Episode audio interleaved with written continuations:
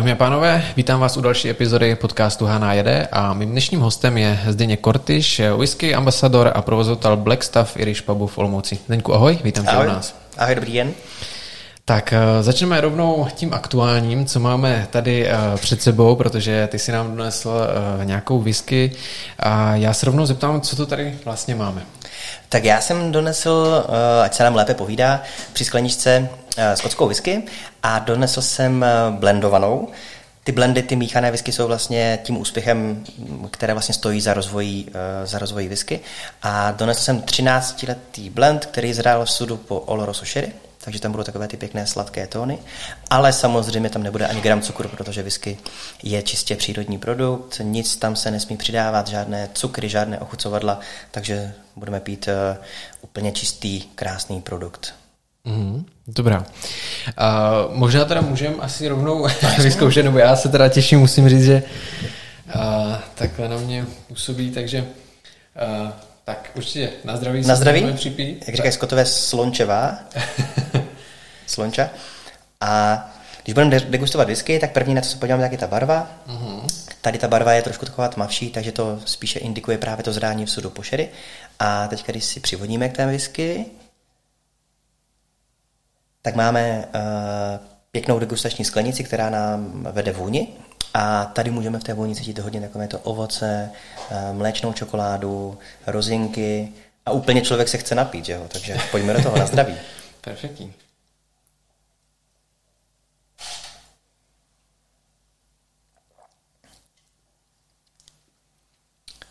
A většinou ta whisky by se úplně neměla hodnotit hnedka po prvním doušku.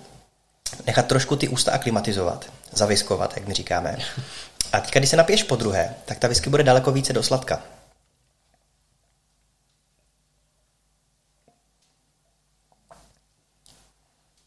A jsou tady takové ty právě tóny, ovoce, mléčná čokoláda, taková ta sladká máslová hruška. A to, co u whisky hodnotíme, tak je také ten závěr. Vinaři tomu říkají persistence, my viskaři tomu říkáme finish a to znamená, jak ta whisky v ústech odeznívá. Čím delší ten finish bude, tak to znamená delší stáří. Takže tady díky tomu 13-letému staření má ta whisky krásně dlouhý, bohatý závěr. Mm-hmm. Uh, no, musím teda jenom ještě přiblížit vlastně uh, posluchačům našim, protože ti nás mají možná teďka jenom ve sluchátkách, tak uh, jsme skutečně uh, dvakrát ochutnali a já musím za sebe říct, že skutečně tu mléčnou čokoládu jsem tam úplně cítil ještě předtím, než si to řekl, takže uh, musím potvrdit, že Zdeněk skutečně ví, o čem mluví v tomto případě. A já se tě zeptám, ty sám takhle, když máš volný večer nebo je příležitost, tak dáš si whisky, anebo je to pro tebe takže jako práce a doma třeba sáhneš po něčem jiném? Jsou samé takové pikošky hnedka na, na začátek. No já teda, já to mám takhle, že uh, pro mě whisky je takový společenský prostředek. Já, já whisky, ač oni píšu hodně články, tak musím říct, že doma ji skoro vůbec nepiju. A já si u toho potřebuji povídat, potřebuji mít tu atmosféru toho baru, takže já to mám osobně nastaveno takhle, že uh, whisky si dávám jenom v baru. Doma uh, mám asi nějakou jednu přelitou whisky do nějaké karafy a maximálně si dám jako doušek, když píšu nějaký článek, abych se trošku dostal do toho můdu správného viskového. Ale já prostě k whisky potřebuju ten bar, potřebuju tam si povídat s kamarády a potřebuju si povídat o těch důležitých globálních problémech u té whisky. takže, takže whisky je pro mě společník. Určitě ta whisky je e, takové to téma, o kterým si člověk rád povídá v tom baru. E, jsou dnes i různé skupiny internetové, facebookové, kde, kde se diskutuje hodně o whisky, o investiční whisky, o těch příbězích za whisky. Takže je to, je to taková jako subkultura. Musím říct, že, že opravdu během posledních pár let se, se ta, ta, ta whisky strašně posunula a, a celkově i ti konzumenti by se mohli s klidem postavit za druhou stranu barového pultu, protože v těch různých skupinách internetových tak ty vědomosti těch lidí, kteří jsou úplně mimo obor, jsou naprosto úžasné. Mm. No věřím, že pokud je to jejich koníček, tak eh, skutečně člověk, když má něco rád, tak eh, si získává ty informace a tak dále, čerpá nějaké vědomosti nejenom z internetu, ale samozřejmě i od lidí, kteří se tím zabývají, takže eh, tady tomu věřím. A já možná ještě v tento moment, protože na nás určitě koukají diváci nebo poslouchají posluchači, kteří třeba z whisky nemají takové zkušenosti, a, nebo ji nepijí, tak jestli bys nám mohl přiblížit, jak se vlastně whisky dělí, a čím, jaké existují druhy a čím jsou třeba specifické. Tak vlastně položme si otázku, co je to vlastně whisky. Whisky je uh, obilný destilát, ale to je i vodka. Takže u whisky uh, je důležité, že musí stárnout v dřevěných sudech. A potom záleží na každém tom daném státu, Skotsko, Irsko, ale i Česká republika, jakou má tu vlastní definici. Samozřejmě, že ti skotové a irové mají tu definici nejpřesnější, jsou takové, jsou nejvíc tom precizní, je tam největší historie, je tam nejvíc palíren, takže ti skotové jsou, jsou, jsou nejdál. Tam se vysloveně definuje, že whisky musí stárnout tři roky, výhradně v dubovém sudu, maximální velikost je 700 litrů, je tam přesně popsána destilace, jaká se smí používat. Takže ti skotové jsou skutečně v tom jako nejdál. My, Česká republika, se řídíme nějakými všeobecnými nařízeními Evropského parlamentu o označování a destilaci. Takže u nás je to ta definice, že whisky stárne minimálně tři roky v dřevěném sudu. Takže uh, víme to, že whisky je teďka globálním nápojem, hodně se prodává po celém světě a i ti skotové, i ti irové si vlastně chrání ten svůj produkt, aby se nemohl nějak falšovat, aby se nemohly nějaké fake, nějaké kopie vyrábět. Takže je to skutečně dnes eh, velice, velice precizní produkt a ti, ti producenti jsou si vědomi vlastně toho, toho, co mají a dokáží s tím skvěle, skvěle obchodovat. Dělají nějaké různé limitované edice a dneska patří většina těch firm pod nějaké globální společnosti. Eh, pod eh, nějaké nadnárodní firmy. Takže dneska je to velký biznis, ale na druhou stranu pořád tam je cítit ta rukodělnost. A to je vlastně, proč whisky je nejdál ze všech destilátů. Kdyby možná jako moc dneska trošku rejpal do ostatních destilátů, tak mi to promiňte, já jsem whisky ambasador, ale skutečně whisky je o hodně dopředu oproti ostatním destilátům a to díky té velice přísné legislativě, která už tam je několik desítek let. Hmm. A pokud bych se tě zeptal na to dělení potom těch eh, jednotlivých druhů whisky? Tak u whisky, když budeme brát tu domovinu, to Skotsko, tak uh, tam jsou uh, ty single malt palídny, to jsou takové ty palídny, které musí produkovat výhradně ze 100% sladovaného ječmene, výhradně tam musí být ta kotlíková destilace a to jsou ty palídny jako Glenlivet, uh, Haberlauer, nebo pak jsou takové ty nakouřené whisky z ostrova Isla, takový hmm. ten popelník nakouřený, který jsou spíše určený pro už zkušené whisky piany. A to je ten segment uh, toho single malt. Pokud se ty uh, single malty smíchají dohromady, tak získáváš tady ten blend. Uh, do toho blendu se ještě přidává ta grain whisky, ta obilná whisky a to je vlastně dneska největší uh, trh, co táhne celou tu skotskou whisky, protože asi 90% whisky se prodá ve formě míchané whisky. Ona je o něco levnější, uh, má díky tomu, že ty firmy jsou tady několik desítek let, jako je třeba Shivas nebo je Ballantines, tak eh, mají dobrou infrastrukturu, mají 150 eh, eh, trhů na světě, takže ty whisky jsou ty jména velice dobře známá a to je vlastně to, co táhne celý ten trh, že tady tyhle ty firmy pořádají různé marketingové aktivity, barmanské soutěže, mají samozřejmě peníze na, na, na ten pěkný marketing, jak dostat ten produkt k tomu, k tomu konzovému spotřebiteli. Takže ten největší segment je ta blendovaná whisky, kterou pijeme a asi z barů uh, i, ten, i ten single malt, ta jednosladová, která je trošku dražší a člověk se k ní jako většinou musí tak pomalinku propít. Propít, rozumím. A to je teda, co se týká rozdělení samotných druhů whisky. A při jaké teplotě je třeba ideální uh, whisky servírovat? Nebo respektive klasické téma, jestli nachlazená nebo při pokojové teplotě, tak co je ideální? Tak ideálně je ta pokojová teplota. Ta skotská pokojová teplota je asi o 4 stupně nižší než u nás, protože tam je trošku chladněji. Nicméně pokojová teplota vám stačí, ale docela klíčová je degustační sklenice. Vy asi znáte servis z té viskovky, která je u nás velice populární. Nicméně ta viskovka se úplně pro degustaci whisky nehodí, protože má široké dno, rovné stěny a stejně široké hrdlo. Takže nevede vůni. Takže jste ochuzení o tu jednu věc, která je u whisky velice, velice důležitá. A to je ta vůně, to aroma. Jak ta whisky krásně, krásně voní. Takže proto my doporučujeme používat degustační skleničky. To jsou skleničky, které jsou konické, které mají takový zakulacený tvar a ta sklenička vám krásně, krásně vede vůni. A ta vůně se hodnotí úplně stejně jako, jako chuť. Eh, jsou nějaké ročenky o whisky, která se vydává třeba od toho pana Mariho, ta Whisky Bible, a v té Bibli má 25 bodů uh, chuť, ale i také vůně. Takže velice důležitá je sklenice a ta teplota. Uh, ideální je pokojová teplota. A tady se dostáváme, pokud někdo by použil led, hmm. tak ten led vám udělá jeden efekt, podchladí ten produkt. Cokoliv podchladíte, podmrazíte, tak ztrácíte senzoriku. A je asi škoda cokoliv stárnulo 13, 15, 18 let, tak něco utlumovat. Takže pokud eh, vlastně těch legislativních procent 40 objemových alkoholů by na někoho bylo hodně, což si na Moravě nemyslím, tak doporučujeme si tu whisky spíše rozkápnout pár kapkama vody. V každém lepším baru dostanete k whisky kapátko s vodou. Pokud náhodou není kapátko, tak stačí normálně použít kávová lžička a pár kapek vody vám tu whisky otevře. Takže ta whisky se vám potlačí trošku ten alkohol a více vystoupnou takové ty sladké tóny, které v té whisky jsou. Ten led vám vlastně udělá to stejné, že vám tu whisky rozředí, ale zároveň tu whisky podchladí. Což je takový spíše nežádoucí efekt, že spíše chceme nechat tu whisky tak, jak je v té pokojové, pokojové teplotě.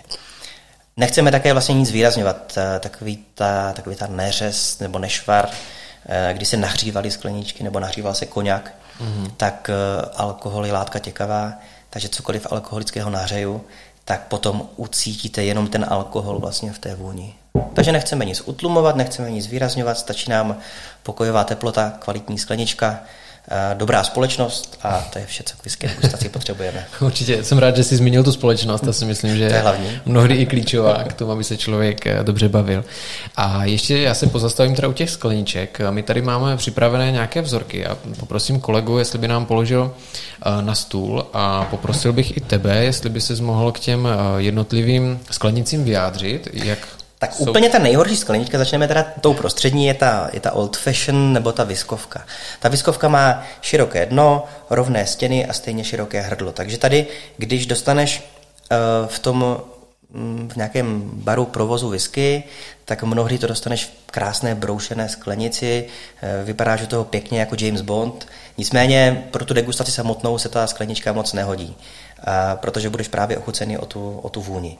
Takže spíše bych tady tu skleničku nechal na koktejly, na old fashion nebo na nějaký sour, ale pro degustaci bych ji, bych ji e, nepoužíval. Nicméně berte to jako doporučení. Já vždycky tam uvádím příklad, že hlavně to musí chutnat vám. Jestli máte to whisky rádi s ledem, z viskovky, je to prostě na vás. A to jsou spíš naše doporučení. E, steak s kečupem si dáte taky, ale úplně to asi není to, co pravé, co byste z toho chtěli že jo, mít, z toho zážitku. Takže tohle berte jako na nějaké naše doporučení, jak si tu whisky vychutnat nejlépe. Když náhodou nebudou mít v baru přímo tady tuhle sklenici, tu, ten Glencairn, ten speciální typ sklenice na whisky, tak poproste o nějakou konickou sklenici. My třeba tady máme Tady je taková malá, je to spíše vhodné na ovocné pálenky nebo na nějaké grapy tak tahle sklenička by šla teoreticky použít na degustaci whisky. Byla by určitě vhodnější než, než, ta, než ta viskovka. Pak tady máme koněkovku, která zase má docela širokou plochu, takže mm, úplně není vhodná pro whisky degustaci, ale pořád je lepší než, než, tady ta, než tady ta viskovka.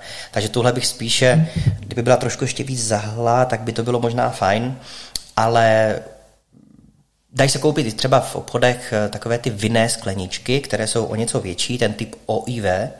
A ta OIV sklenice, která má obsah asi celkově jako toho poháru asi nějaké dvě deci, tak eh, ta se hodí skvěle pro, pro degustaci whisky nebo rumu nebo koněků. Eh, má pěkně konický tvar a pěkně povede vůni. Tady ty Glencairny jsou trošku dražší, že třeba jedna stojí 100 korun. Eh, když si koupíte to OIV na to víno, tak to vás stojí třeba kolem 40 korun, takže to není až úplně taková velká, velká investice. A hlavně dá se sehnat běžně v obchodní síti. Tady tyhle ty Glencairny, tak se většinou musí přes nějaké specializované obchody objednávat, takže nejsou úplně běžně dostupné. Teď si mi trošičku sebral otázku. Mě právě napadlo, jestli je takhle člověk, kdyby si chtěl pořídit právě tuto sklenici přímo na whisky, tak ji sežene běžně v nějakém eh, obchodu. Neříkám, že supermarketu, ale v nějakém spíš Ono dnes už samozřejmě s rozvojem e-shopu, tak eh, je to daleko snadnější. Já jsem první, když jsem vlastně otvíral Blackstaff, tak jsem tyhle ty skleničky si sháněl někde, někde ve Skotsku, v Irsku a v Německu a byl tam docela drahý shipping, ale dneska už běžně seženeš eh, tady tyhle ty skleničky u nás. Takže, takže ta dostupnost je, je o něco jednodušší. Ale úplně jako běžně, jako v obchodech to nekoupíš, ale, ale na internetu jdou, jdou určitě sehnat. Mm, super, super. Dobrá, tak jo, tak já jenom poprosím, jestli zase kolega by odnesl skleničky. Tak, tobě děkujeme za doporučení. A určitě je pravda, že co se týká té vůně, tak eh, je to důležitý aspekt. Takže eh, je pravda, že tvar té sklenice tomu eh, dopomáhá, aby člověk eh, z toho věmu nazbíral co nejvíce. A vlastně whisky obecně je v překladu dá se přeložit jako živá voda, pokud se nepletu, tak se používá také jako přísada do různých koktejlů. A mě by zajímalo, co ty a míchání whisky s něčím, jestli to schvaluješ nebo jestli ti to třeba nevadí. Tak asi to bude znít možná překvapivě, ale já jsem velkým fanouškem koktejlů. Uh, whisky jako báze, uh, to, co se vlastně používá do těch koktejlů, tak je tady přes 100 let, takže ty klasické drinky. Teďka nemám na mysli whisky a kola, to necháme spíš těm Američanům, ale takové ty klasické drinky jako Old Fashion, Manhattan, whisky sour, tak ty jsou právě všechny na bázi whisky.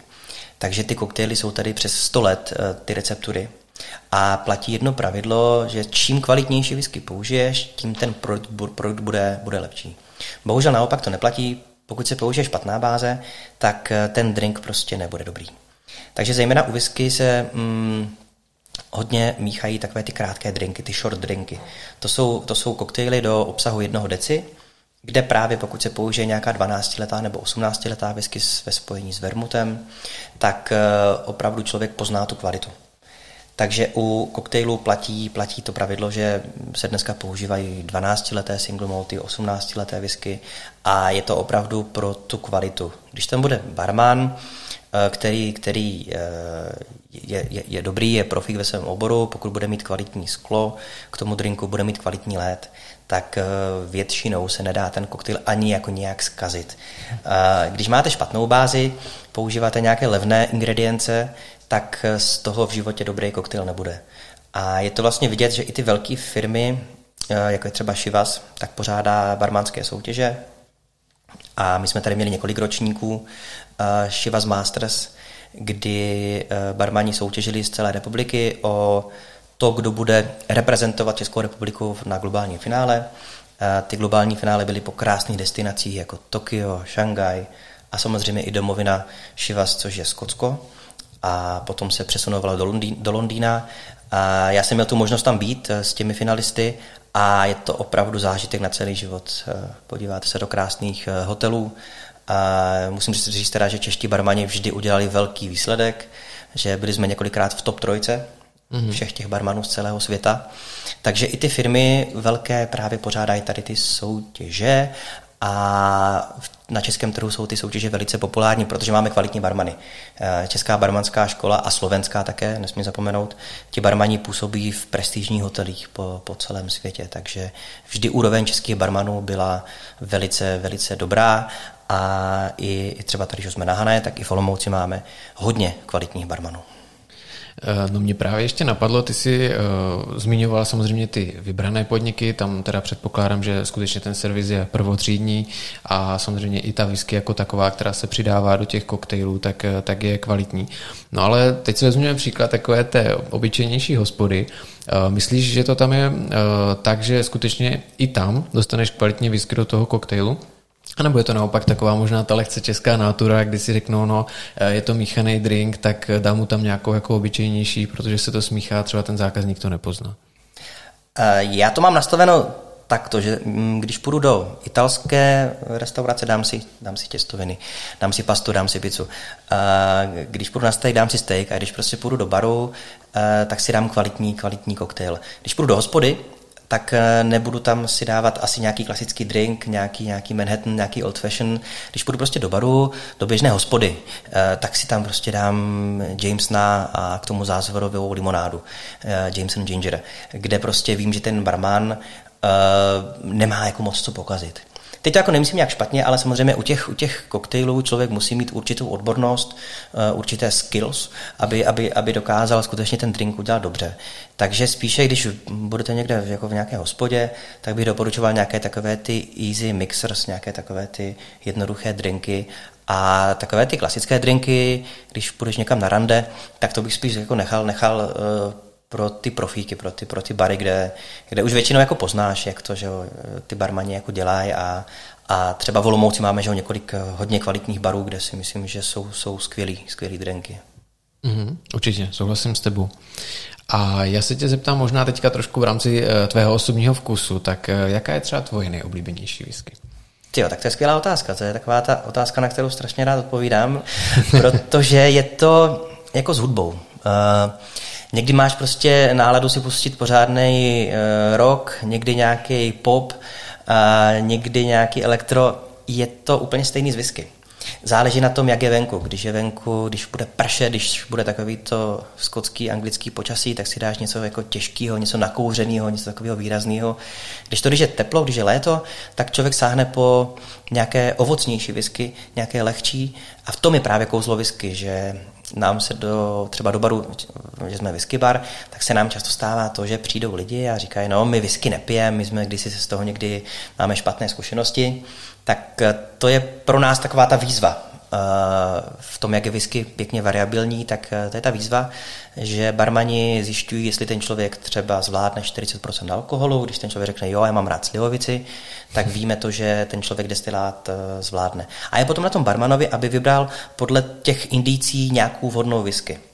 A většinou říkáme, že pokud vám to chutnat nebude, tak je to na nás ale ještě se nám to nestalo. Možná jsou ty lidi tak slušní, ale v tom je právě krása whisky. Takže, takže říct, která whisky je nejoblíbenější úplně, tak nejde. Eh, teď je, že jo, takový to jaro, tak si myslím, že tady tyhle ty whisky, sudy, pošery, to bude jako tak, tak jako ideální, ideální volba. Takže v tom je krása whisky, že člověk opravdu Eh, někdy může zvolit nějakou lehčí, někdy nějaké ty sudové síly, to jsou ty whisky, které se neřetí vodou a nechají se potom zrání z toho sudu tak, jak jsou. Takže mají kolem 60% alkoholu, což je fakt opravdu sudová síla, takže ty whisky jsou takové ty těžké, plné, a takové ty hodně výrazné. Takže v tom je ta krása whisky. A mnohdy je to spjato s nějakým osobním zážitkem, že vyrazil z někdy, když se mohlo cestovat ještě kdysi, tak eh, člověk tam byl v té palírně Eh, spousta těch vyskařů eh, má to Skotsko, Irsko nacestováno, takže takhle někdy třeba říkají, která je jejich oblíbená palírna, že tam byli, mají tam nějakou vzpomínku na to. Takže v tom je, v tom je právě ta krása uh, whisky. Eh, no, já musím říct, že to je právě tvůj případ. Ty určitě máš hodně nacestováno a dočetl jsem se o tobě, že právě eh, během nějakého školního nebo nějaké školní stáže vlastně ve Skotsku, tak se dostal tady obecně vlastně k whisky a, a nakonec ti to učarovalo tak, že je to vlastně v současné době i eh, tvé povolání, ale mě by možná zajímalo, odkud ty čerpáš třeba nějaké nové informace. Eh, dnes musím říct, že je to skvělý, jako ty informace, ten přístup, eh, když člověk hodně filtruje zdroje, tak na, na internetu se dočteš skutečně čerstvé informace. Já si vzpomínám, když jsem eh, Blackstaff otvíral v roce 2003, tak jsem si nechal posílat knihy z Anglie, z Irska, a bylo, bylo těch informací daleko méně než dnes. Dnes jsou různé skupiny na Facebooku, eh, já sám jsem členem x, x skupin o irské whisky, o skotské whisky, o daných palírnách, kde ty lidi dávají fotky, dávají tam různé příběhy, dávají tam různé zajímavosti. Takže dneska ten, těch, těch přísun informací je skutečně skvělý. A, a člověk, když se do toho dostává hloubš, jako třeba já, tak čím vlastně víc toho víš, tak zjišťuje, že tím méně toho víš. Takže myslím si, že člověk se musí učit eh, v kterékoliv fázi života, ale to je tak asi, že ve všem by to tak mělo být, že člověk eh, potom to zkoumá víc a víc do hloubky A, a to je vlastně na tom, co mě jako baví. Za prvé předávání informací, když já školím ty barmany, a nebo lidi všeobecně z gastronomie, ale já sám se rád nechávám školit od různých ambasadorů, značek ze Skotska, tak strašně rád právě se, se vzdělávám a to je to, co vlastně nás posunuje dál, že, jo? že se člověk jako dál a dál chce v tom, v tom dostat. A existují třeba i nějaké, když teď samozřejmě pomineme to období kolem koronaviru, nějaké eh, viskové eventy nebo nějaké akce, kde, kam se třeba sjíždí eh, milovníci takhle visky a kde si můžou sdělovat různé zážitky, eh, know-how, zkušenosti a tak dále? No ježiš, to je to nejhezčí na tom právě. tak když pominu to Skotsko, kde se konají různé festivaly, třeba na té Isle, kde je ten ostrov těch nakouřených whisky, kde jsou takové ty výrazné ostrovní, tak tam je týden uh, whisky festival, je to teda festival whisky a hudby. A já tam byl několikrát a tu hudbu jsem v životě rád neslyšel, ale to bylo, to bylo asi tou whisky. A potom i u nás musím říct, že se hodně teďka začínají ty whisky festivaly uh, také pořádat. Uh, je výborný v Praze um, a na Moravě je skvělý festival, který je spíše takový komunitní, který se běžně teda koná na jaře. Mm. Tento rok uvidíme, jak jestli vůbec bude. A tam se sjíždí lidi z celé republiky, je tam, je tam skvělá atmosféra, jsou to, lidi tam berou svoje rodiny, je to v Jeseníkách, v Malé Morávce a tady ten whisky festival je to opravdu skvělá vlastně příležitost, jak do toho nakouknout, že lidi i třeba kteří nejsou úplně ještě whisky propílí, tak tam jedou, stráví tam parádní víkend, pobaví se s těma lidma, zjistí, že ty lidi fakt opravdu jsou to chytří lidi, že mají nacestováno, že to vlastně není o tom alkoholu, ale spíš o nějaké takové té subkultuře těch lidí, že mají něco rádi a věnují se tomu. A já jsem takhle potkal spoustu jako zajímavých lidí, ale úplně z jiných oborů, než je jako třeba gastro, že já v tom i pracuji, ale, ale spousta těch výskařů, já bych řekl, že většina těch výskařů na tady těch festivalech jsou mimo, mimo gastronomii. Hmm, že jsou mimo. A já se jenom možná dozeptám trošku, jak si to představit. Eh, když bych přijel takhle do těch jesníků, do té malé morávky, eh, tady je ten pískový event a co tam je? Jsou tam třeba jako nějaké stolečky nebo jak to tam vlastně vypadá? Co si představit? Tak zrovna tady ten festival, který, který je takový nekomerční, tak ten funguje tak, že máš jeden dlouhý stůl, ne švédský, ale skotský stůl. A tam máš ty palivny rozdělený podle regionu, které jsou ve Skotsku. Takže je tam ta ostrovní sekce, je tam ta sekce té skotské Vysočiny, je tam ta sekce uh, whisky z okolí řeky uh, Spey, takže ta Speyside region.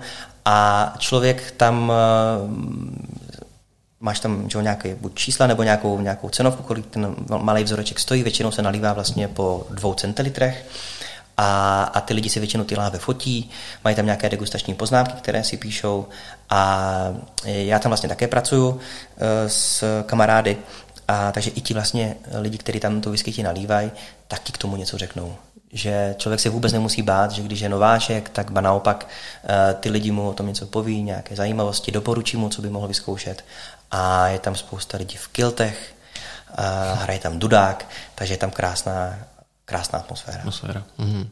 No a v případě, kdyby uh, tam někoho oslovila nějaká whisky, tak je možné si rovnou nějakou koupit, třeba odvést domů? Uh, Občasně tam se prodávají nějaké limitované edice, nebo tam je kontakt na někoho, kdo má nějaký e-shop. Myslím si, že úplně přímo ty láhve tam se neprodávají. Na tady tomhletom ani na tom vlastně konkrétně třeba v Praze, kdy jsou takové ty komerčnější, kde to nemáš podle podle těch regionů, ale máš to podle dovozních firm. Takže nějaká firma uh, má tam ty svoje produkty, vedle zase další a tam se taky neprodává většinou. Tam většinou to funguje, že máš nějakou měnu, eh, nějaké, nějaké dramy nebo nějaké, jak se to jmenuje, různé mm. a dáváš vlastně za ten vzorek a musím teda říct, že většinou ty vzorky jsou za výhodné ceny, že je tam jako dobré vyzkoušet různé stáčení, které si běžně třeba nekoupíš, tak eh, většinou to není prodej po lahvích, ale ty firmy mají většinou nějaký odkaz na nějaký svůj e-shop, kde potom se ta láhev dá, dá zakoupit. A ještě na té whisky festivale se konají masterclassy a ten masterclass je hm, hodinová degustace, kde ti ambasador nebo nějaký odborník z té dané značky ti představí celou tu palídnu. Vyzkoušíš tam různé stáčení, desetileté, dvanáctileté, a poví ti ten člověk něco o historii celé té palírny. Takže ty masterclassy jsou, jsou velice také navštěvované na těch, na těch festivalech a kolikrát tam člověk třeba vyzkouší nějaké hodně, hodně staré whisky, nebo třeba ty whisky, které už dneska běžně nejdou, nejdou koupit. Jako třeba nejstarší whisky si ochutnal? Já jsem měl tu možnost, že jsem byl minulý rok eh, ve Skotsku, kdy jsme kupovali dva 50-leté Glenlivety a dostali jsme do Česka dvě lahve hmm. a hned ty lahve byly prodány. A ono to nefunguje tak, že bys jako řekl, hele, tohle to chci. Ono to funguje jako s Ferrari. Když máš tu 50, tak se dostaneš k tomu Enzu a stejně tak to fungovalo tady s tím Glenlivetem. My jsme kupovali ročník 1967 a předtím byl ročník 64 a 66. Ty by si kolik stála ta lahev, ta 50 letá Glenlivet? Ta 50 letá, no tak asi hodně. Zkus jenom tak jako. A já nevím, to mohlo tak ze 30 tisíc? Uh, v eurech možná. Uh, ta lahev vycházela 575 tisíc. 575 tisíc. Mm-hmm. Mm-hmm. A bylo to zpěto s večeří, takže eh, ten den probíhal tak, že ti oba dva kupci, kteří tam byli, tak měli krásný den, že chytali lososy v řece, potom mm. je vzali do palídny, tam byla nějaká degustace a na závěr bylo mezi destilačními kotly v té palidně Glenlivet byla krásná večeře od eh, prestižní michelinské šéf kuchařky Claire Smith, a která má restauraci Core v Londýně a má tři michelinské hvězdy tak jsem Přemkovi Forejtovi posílal fotku, jestli hmm. zná, tak Přem říká, jo, tak to si skovej, to je fakt opravdu jako celebrita kuchařská. A vlastně ta restaurace nebo ta šéf kuchařka, to menu, který servíruje v Londýně, tak přenesla uh, do toho Speyside, do té palírny a k tomu jsme právě měli pairing uh, tady těch krásných whisky a jednou z nich byla i tady ta 50 letá, 50 letá whisky. Když si vlastně vezme, že během toho staření se ti 2% každý rok odpaří z toho sudu, tak eh, po těch 50 letech v tom 200 litrovém sudu eh, ti zbyde ani ne třetina, ne míň. Mm. to je pravda. No tak je fajn, že za 570 tisíc aspoň neodjeli hladový s tomu. Tohle jsou takové ty jako investiční lahve, takže ono, hmm. ty lahve ne všechny se otevřou. Samozřejmě čím, řekl bych, čím víc se tě lahví otevře tady těch investičních, tak tím potom ty ceny budou stoupat tím ty ceny vlastně tady těch láhví potom půjdou nahoru, takže dneska investice do, do právě, eh, nebo všeobecně alternativní investice hodně fungují a investice do whisky eh, fungují velice dobře. I vlastně u nás máme eh, fond do vína a do whisky, který právě také vlastní nějaké tady tyhle ty pěkné, pěkné whisky investiční láhve. Určitě. Eh, já na to bych se pak potom ještě v průběhu mm. rád zeptal právě na, ty, na ten investiční alkohol, ale ještě trošku se vrátím k tomu, že ty si říkal, eh, že jsi i lektorem v rámci bar, barové akademie. Tak co vlastně učíš ty barmany, nebo jak to třeba probíhá tady takové akce? My vlastně máme projekt, který se jmenuje Bar Academy Pernod Ricard a je to pětidenní kurz pro barmany, ale máme tam i hodně lidí nejenom jako barmany, že třeba dostali to jako dárek od manželky, barmanský kurz a je to pět dnů, které jsou u Prahy ve Českém Štemberku, kde ti mm, lidé se naučí něco všeobecně o zbožíznoství, něco o historii koktejlů. Mají tam hlavně možnost míchat eh, drinky s, se s největšíma profíkama u nás, s barmanama z Baxis baru z Prahy. Takže to za mě nebylo, to mě strašně mrzí. Já už jsem tam šel přímo jako lektor. A já samozřejmě učím o whisky, takže mám tam nějaké bloky o irské whisky, o skotské whisky, což je většinou takový ten jako největší oříšek pro ty studenty, že máš z toho potom takovou hlavu, protože whisky je samozřejmě hodně o těch informacích, o těch letopočtech, o té historii, o té výrobě.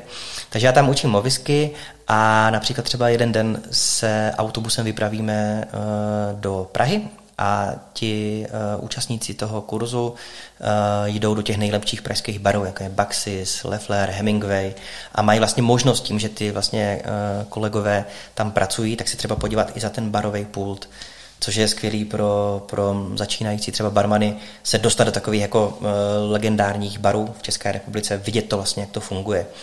A pak vlastně na závěr toho kurzu v pátek vždy se píšou testy, a jsme jako velice přísní, jako nedáváme to všem, jo. A potom vlastně obdržíš certifikát, uh, že jsi vlastně absolvoval tady ten kurz. Je to vlastně skvělé, že vlastně během pěti dnů dostaneš takový jako všeobecný přehled všeobecně o tom barmanství, o těch různých uh, bázích, gin, whisky, uh, likéry se tam probírají. Takže ten člověk dostane takový jako nějaký ucelený základ. A hlavně mm, tam je většinou takových 15-20 lidí a fakt ty lidi si ten poslední večer se fakt poctivě učej, takže mají tam potom jako takový pěkný vzpomínky na celý tady ten eh, týdenní kurz. Takže pro mě je tohle to vlastně věc, která mě velice naplňuje, velice mě baví, vlastně, že můžu být součástí tady tohohle týmu a s, vlastně s těmi kolegy, se kterými učím na tom projektu, tak jsme, tak jsme velice dobří kamarádi a, a to mě na té práci hodně, hodně baví. Hmm. No jak jsi říkal ten poslední večer, že se poctivě, a teď jsem právě nevěděl, co dodáš, ty si řekl, že učí, já jsem to měl možná spojený s jinými akcemi, kde teda poslední večer se spíš no, degustovalo. Ale tohle většinou bývá v tu neděli, když si studenti přijíždějí eh, na ten český štemberek, tak mají nějaké zásoby z domu, si vezmou nějakou flašku, tak v neděli jsou takový ještě veselí. A potom v tom pondělí, jako když už pomalinku začínají dostávat tu nálož těch informací, Potom ještě do toho přijdu já v úterý s tou whisky, tak to máš z toho hlavu úplně jak balón. A v podstatě tam jako máš docela jako nabitý program, že jeden večer vlastně jeden do těch barů se podívat, pak e, máme tam nějakou flérovou sekci, že se vlastně učí i dokonce i házet, mají tam největší profíky na, na ten flare bartending, že házou, hážou i těma lahvema. No a pak je najednou čtvrtek a už se musí učit. No a v pátek testy, no. Normálně máme písemné testy, pak si vlastně vylosují drink, který budou namíchat, který musí namíchat, mít ho správně namíchaný. Takže docela je to jako, docela je to jako pěkný, pěkný, ale je to náročný týden. to věřím. A pokud by to třeba takhle někoho zaujalo nebo chtěl se zúčastnit, tak eh, kde se třeba může přihlásit? Eh, my máme i stránky Jan Becher Pernod Ricard Bar Academy a klidně přeze mě, ať se ozve, já předám, předám eh, kontakt na tady tu akademii barovou. Mm, super, super. A já se zeptám takhle, zanedlouho bude vlastně 17. března, což je jinými slovy Den svatého Patrika. A jestli bys nám mohl popsat vlastně tu historii a význam tady tohohle z toho dne. No, tak pro mě je to velice významný den, protože můj syn je Patrik, že jo? To musel být Patrik. Má dva svátky, že jo? Vlastně jeden v únoru a potom má ten mezinárodní. Tak já myslím, že to ocení, až mu bude trošku víc let, tak ocení, že má dva svátky, dva důvody k oslavě. Ale 17. března, svátek svatého Patrika, eh, je to svátek, eh, který se slaví po celém světě. Eh, vlastně ty, ty Irové, jak jsou takový hodně rozsetí, tak, eh, tak toho, toho 17. března vidíte, prostě všichni jsou v zeleným, všichni pijí Guinness, tu řeku v New Yorku barví na zeleno a je to takový jako pěkný, pěkný dneska už globální svátek, řekl bych a i u nás vlastně v ho slavíme od toho roku 2003 a, a víceméně rok dopředu máme zarezervovaný celý, celý bar, kdy ti lidé nosí klobouky, pijou se právě nějaké drinky svatého Patrika, a vlastně svatý Patrik, že jo, šířil křesťanství, vyhnal všechny hady, no ale dneska vlastně je to ten uh, motiv, proč, proč všichni jsou dneska v zeleným a užívají si. Všichni jsme vlastně na ten den se staneme Iry, toho mm. 17. března. No možná o to smutnější je vlastně fakt, eh, vzhledem k té situaci, která teďka panuje, že bary jsou vlastně zavřené, tak eh, jak se třeba vypořádáváte vlastně teď obecně, když to tak s obecním tady, tady s tím faktem? No je to hrozná škoda, samozřejmě ten svatý Patrik nás mrzí nejvíc, protože tu atmosféru asi musíte jako zažít eh, během toho svatého Patrika, když, když v tom baru hraje nějaká irská kapela, Uh, lidi fakt opravdu stojí úplně na mačkání všude a vůbec jim to nevadí. Mají v ruce toho ten stout, toho Guinnesse, k tomu si dávají Jamesa a je to hrozně jako, jako příjemná pohodová atmosféra, kterou asi tento rok bohužel se, se jí nedočkáme.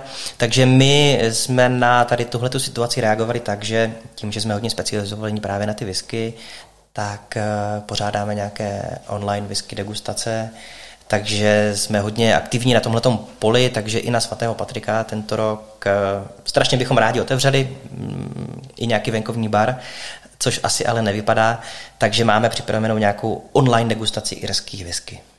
Mm, to je, to je super. Je pravda, že my jsme se už o tom bavili ještě před rozhovorem, že teďka tady ty degustace se přesouvají do, do onlineu, eh, což je super, že aspoň touto formou vlastně můžete trošku pokračovat v tom, eh, co děláte a děláte to dobře. A co se týká vás jako provozovatelů, tak eh, co je vlastně na té aktuální situaci nejhorší? Je to ten fakt, že nevíte, co bude, nebo jak vlastně se koukáš vůbec ty směrem do budoucna teďka? Přesně si to řeknu. Je asi nejhorší ta, ta situace, že nevíme. Nevíme, co očekávat. Vlastně nevíme vůbec nějaký, nějaké světlo na konci tunelu. Uh, myslím si, že uh, i na Olomoucku vzniklo spousta skvělých projektů, který, který bohužel teďka akorát mají špatné načasování. A všichni, všichni jak koukáme jako aspoň do nějaké budoucnosti, kdy aspoň bude nějaký náznak něčeho, že třeba budeme vědět, že za dva, za tři měsíce můžeme lehunce počítat s tím, že bude nějaké určité rozvolnění.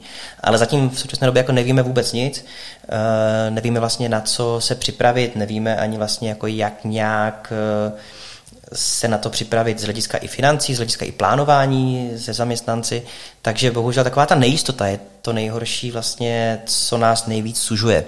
Takže ty informace nejsou, nejsou vlastně dobře nám, dobře nám podávány a to je asi nejvíc, co nás jako na tom nejvíc mrzí, že vlastně mm, ty informace nemáme, to, že to gastro bylo jako takový, takový ten obětní beránek té celé situace, s tím se asi jako nějak asi už jako dokážeme vypořádat.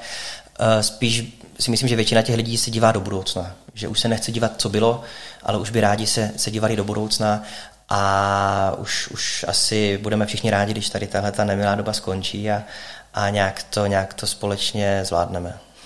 K tomu se přidávám tady eh, k tomuto přání, protože eh, je pravda, že tyhle ty akce typu třeba ten svatý Patrik, tak já se přiznám, že když jsem byl eh, v Dublinu, tak jsem taky navštívil jednu velmi významnou takový bar, tak nechtěl jsem říct hospodu, bar, a skutečně ta živá hudba a i ta obsluha má to takový kult a je to skutečně takový zážitek, bych to dokonce troufl si i říct. A, a ta atmosféra je tam neuvěřitelná a byť jenom trošku to přenést do toho českého prostředí, tak je skutečně zážitek a, a o to víc je fakt smutnější, že teďka jsme vlastně všichni doma a, a to, všechny tyhle akce jsou zrušený a tak dále, takže já se na to už těším. Tam je to nejlepší ta sociální izolace, jak jsme se bavili spolu, že vlastně ty lidi mm, se chtějí potkávat. My Češi, a i vlastně Irové to mají hodně podobný, že uh, do toho baru, do toho pubu chodějí, chodějí uh, ne primárně za tím alkoholem, ale spíše za tou atmosférou. A to je asi, co nám jako v současné době nejvíce chybí. Uh, taková ta pohoda, dát si někde kafe, dát si, dát si drink, dát si pivo a spíš jenom takhle si užívat tu volnost. Takže to je asi, co vidím jako nejvíc, že nám v současné době chybí i z hlediska jako konzumentů, i z hlediska jako nám, provozatelům baru, eh, asi nejvíc ta atmosféra v tom baru. Eh, kolikrát, když tam jsem teďka večer a, a vidím ten, ten tmavý bar, tak je to takové smutné. Teď jsem tam měl nějakého obchodního zástupce a říká, no to je takový jako smutný pohled, když vidím ten krásný bar plný lahví hmm. a je vlastně už několik že, měsíců prázdný, takže... Ale já chci být spíše pozitivní, spíše se chci jako koukat do budoucna, co bude a věřím to, že to všechno zvládneme. No my když se ještě v čase vrátíme zpátky, tedy do doby, kdy uh, bary byly vlastně plné jsem mohl chodit do baru. když jsem mohl chodit do baru, přesně tak. Tak uh, v roce 2015 byl uh, Blackstaff vyhlášen nejlepším pivním barem v Česku. Uh, tak čím je ten tvůj podnik tak speciální? To je taky boží otázka, no tady tohle jakože na pivní. My jsme vyhráli v té kategorii puby a tam to nebylo jako přesně specifikováno, jestli ten pub je více jako viskový nebo jako pivní. Byla to spíš jako kdyby kategorie takové jako mm, pubu, takže my jsme hodně na to pivo jsme specializovaní, máme nějakých devět, devět druhů piva, eh, včetně těch irských stoutů a ciderů a anglických aleů, ale máme i tady lokální pivovar, nedaleko Olomouce teďka. Můžeš jmenovat klidně. Ano, ano, zdravím Davida. A skvělý, skvělý tvark teďka vlastně, který, který eh, se přesunul z kosíře. Takže máme to pivo rádi, protože taková ta naše idea, když jsme vlastně ten bar otvírali, tak bylo to, že uh, chceme propojit tu whisky a to pivo. Takže ty, když půjdeš do baru, tak jako pán, že si dáš, si dáš nějaký pivní speciál, dáš si k tomu nějakou dobrou whisky, no ale zároveň, když půjdeš jo, s partnerkou, tak uh, ta třeba si dá nějaký koktejl. Takže my jsme se docela od počátku věnovali těm koktejlům. A eh, vlastně v jedné fázi rozvoje toho baru jsme museli to nějak oddělit, takže proto jsme vlastně vybudovali jeden bar, který je v té přední části, kde máme whisky a kde máme takovou koktejlovou sekci. A v té zadní části máme pivní bar na Beer Specials, kde máme eh, celkově 10, 10 eh, maximálně píp a máme tam vlastně 10 čepovaných speciálů plus nějakou ještě lednici s pivními speciály. Takže ta naše idea je taková, že vlastně dostaneš všechno pod jednou střechou, že když budeš eh, s dámou na drink, tak eh, najdeš u nás koktejl, najdeš u nás eh, tu whisky a ten servis a k tomu ten pivní speciál a docela se i věnujeme ještě vínům, že máme vlastní vína, takže snažíme se jako mít eh, vždy to nejlepší z toho daného, daného segmentu. Je to trošku náročnější samozřejmě personálně, protože musíš mít ten personál, aby něco věděl o tom pivu, něco, aby dokázal říct o té whisky, takže musíš mít jako několik specialistů, ale musím říct, že se nám to vyplácí, protože mm, ty lidi dneska uh, chtějí si dát tu kvalitu. Chtějí si prostě dát dobrý drink, dobrý pivní speciál, dobrý koktejl. Takže, uh, jak jsme se bavili, vlastně ba naopak, dneska je ta situace horší, že dneska ty lidi pijí někde doma nekontrolovaně. Myslím si, že v těch kvalitních barech se spíše kultivuje ta konzumace alkoholu. Že tam se lidi jako neopíjejí, že by někdo musel kopnout na čas x panáku, že v těch kvalitních barech si fakt chodíš užít, eh, chodíš si dát tam drink, který si běžně doma nedáš, nebo tu whisky, kterou běžně nekoupíš. A vlastně o tom je jako návštěva baru. Pro mě by to jako měl být zážitek. Že stejně jako já rád hrozně vařím, ale když půjdu do restaurace, tak si dám to jídlo, které já doma neuvařím. A to je vlastně i ten, i ten vlastně princip toho našeho baru, že bys měl odcházet vždycky s eh, novým zážitkem a užít si to a vyzkoušet eventuálně nějaké nové, nové věci. Eh, ten zážitek eh, toho baru nebo té návštěvy jako celkové, tak určitě do velké míry ovlivňuje právě obsluha. A mě by zajímalo, jestli ty barmany si vlastně vychováváš ty sám, a nebo jestli se o ně třeba přetahujete s jinými podniky.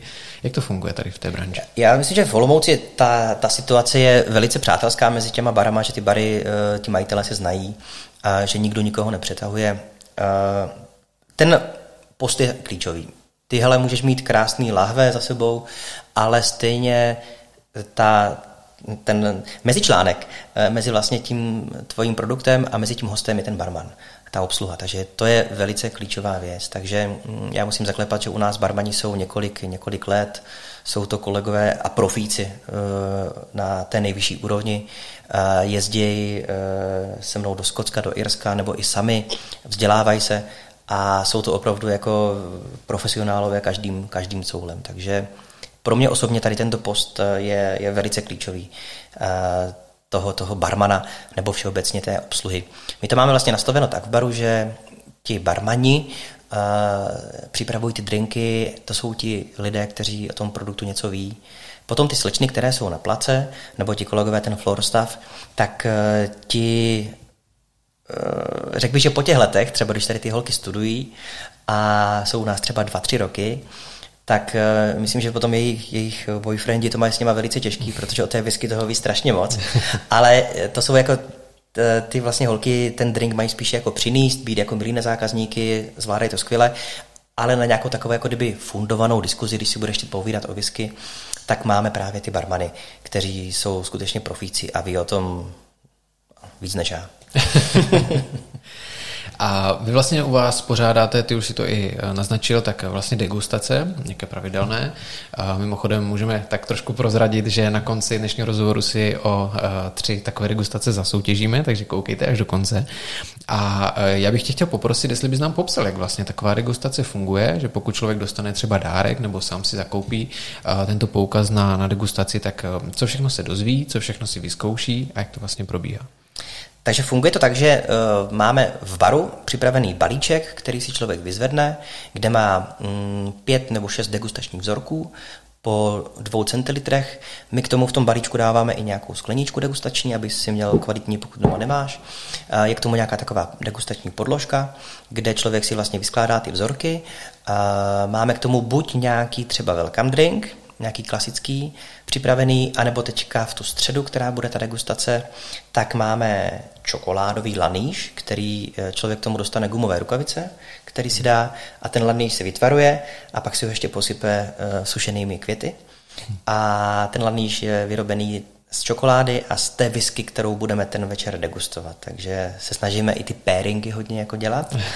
Takže ten člověk si to vyzvedne a potom mm, vždycky to máme ve středu, co 14 dní, tak přes eh, facebookové stránky, tak eh, děláme live vysílání, eh, které má nějakou hodinu a půl, dvě hodiny, záleží podle dotazů, kde se právě něco dozvíme o tom daném tématu. Takže buď o té palírně, nebo jsme třeba měli téma rašeliny, ze které se vlastně uh, suší ten slad, tak jsme se bavili o tom tématu rašelina nebo o sudech po šery. Bavili jsme se hodně o šery. Takže vždy máme nějaké téma a na tohle téma se bavíme a samozřejmě také hlavně pijeme. Ne, degustujeme. Jsme degustátoři, takže degustujeme. A takže je to velice úspěšné, protože se na to kouká poměrně hodně lidí, takže pro nás je to samozřejmě nějaký kontakt se zákazníky a také je to samozřejmě pro nás reklama, že jsme docela jako díky tomu známí po, po celé republice a ty, ty naše degustace jsou docela, docela teďka populární. Takže na svatého Patrika bude, bude irská, irská degustace. Eh, no mě právě napadlo, jestli eh, ty tady ten koncept si nepřemýšlel, že by si eh, vlastně, jak to říct, posunul i někam do nějakého jiného města než do Olomouce. Napadlo tě to někdy? Napadlo mě to pár let zpátky, ale potom jsem začal víc pracovat pro dovozní firmy jako ambasador whisky a v současné době nějak s tím časem bojuju. Eh, teď posledních pár měsíců, když, když jsem jako víc v Olomouci, tak je to fajn, ale běžně eh, za normální doby tak školím po celé republice a, a, a spíš ten čas nemám a snažíme se nějak to samozřejmě s rodinou eh, nějak spíš ten čas jako tlačit a dohánět. Takže ač, ač já jsem hodně v Praze, tak a máme tam i byt, ale tak většinou tam ani nespím, takže kolikrát se vracím ve tři, ve čtyři ráno domů, abych, abych mohl být doma, doma s rodinou. Takže strašně rád bych měl někdy ještě další, další pobočku Blackstaffu a víme, že k nám docela jezdí hodně lidí z Prahy, z různých měst a, a strašně by si přáli mít jako Blackstaff v jejich městě, protože říkají právě, že ten uce, ta ucelenost toho konceptu je docela jako unikátní, že dostanete vlastně pivní speciál, whisky a drinky pod jednou střechou. A takže někdy, by, někdy bych jako asi jo, jako rád bych to hrozně jako realizoval, ale zase říkám, že v současné době na to nemám, nemám moc jako prostor. Rozumím. A ty jsi také vážně, vážným sběratelem lahví, říkal jsi, že i u vás vlastně v podniku máte jich hodně vystavených, tak uh, asi tě nepřekvapím otázkou, kolik lahví máš v současné době ve sbírce. Jo, já už ani nevím, no. Já už jsem to přestal počítat potom. Já mám některé lahve samozřejmě ještě skovány ve skladu a v trezoru, takové ty dražší, ale hlavně jako doma to neříkám, že jo. Vždycky doma říkám, bylo to starý a nikdo to nechtěl. a vždycky mám, mám, mám takovou noční můru, že moje paní jednou prodá, až umřu, že prodá ty lahve za to, za kolik jsem mi řekl, že jsem je koupil. A ještě mám druhou noční můru, že synátor jednou, až bude, až bude dospělý, takže vyzkouší nějakou lahev a aby na to otec nepřišel, tak to potom doleje nějakým čajem ledovým. takže ne, potom dostane jako svoji vitrínku, kde budou nějaké takové ty základní nebo ty lepší whisky a ty bude moc degustovat s kamarády. a zase říkám, že mu jako ušetřím takové ty bolehlavy, že z whisky Whisky, ale pokud budeš pít, budeš jako zapíjet to vodou, tak musím říct, že většinou ti jako ráno nic není, pokud to neproložíš nějakým koktejlem nebo šampaňským, mm. že pokud čistě budeš pít whisky, tak tím, že ve whisky z hlediska legislativního nesmí být žádný cukr, cukr. to je ten mm. bolehlav, takže pokud budeš uh, zapíjet vodou, což je základní pravidlo, že když se, když se degustuje, tak hodně zapíjet vodou. Určitě je to nutný uh, být uh, hydratován a mít skutečně zásobu vody, že ten alkohol samozřejmě potřebuješ, potřebuješ zapíjet. Takže, takže to je velice, velice důležitá věc. Takže tomu senátorovi potom někdy ten bolehlav ráno odpadne, když ho budu odmala tlačit do whisky. mm, jasně, jasně. A ty jsi vlastně v rozhovoru pro Deník E15 říkal, že každý sběratel by si měl vybrat nějaký svůj směr. A mě by zajímalo, jaký ten směr si vlastně si vybral ty pro to sběratelství, protože těch láhví samozřejmě těch druhů je hrozně moc, takže kterým třeba se vydal?